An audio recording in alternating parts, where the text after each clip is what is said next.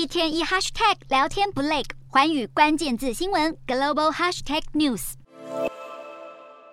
印尼十一月将举行 G20 领袖峰会，外界关注焦点都在美中俄三巨头是否将在峰会上面对面会谈。美国众议院议长佩洛西访台以来，美中关系持续恶化。不过，美国总统拜登六号在白宫面对记者提问，爽快地表示，要是习近平出席今年的 G20 峰会，两人到时候就会见面。白宫网站日前贴出了拜登在一场民主党全国委员会活动上发表演说的逐字稿，其中拜登表示，习近平自己现在也不确定要怎么做。他提到，过去中国以投资机会和庞大的市场作为招牌。如今却不再确定有这样的能耐。拜登表示，中国人民对他们的未来感到十分彷徨。近来，北京与美国和西方国家的政治和经济关系不断恶化。若拜登和习近平真的能在 G20 面对面会谈，或许能成为双方改善关系的契机。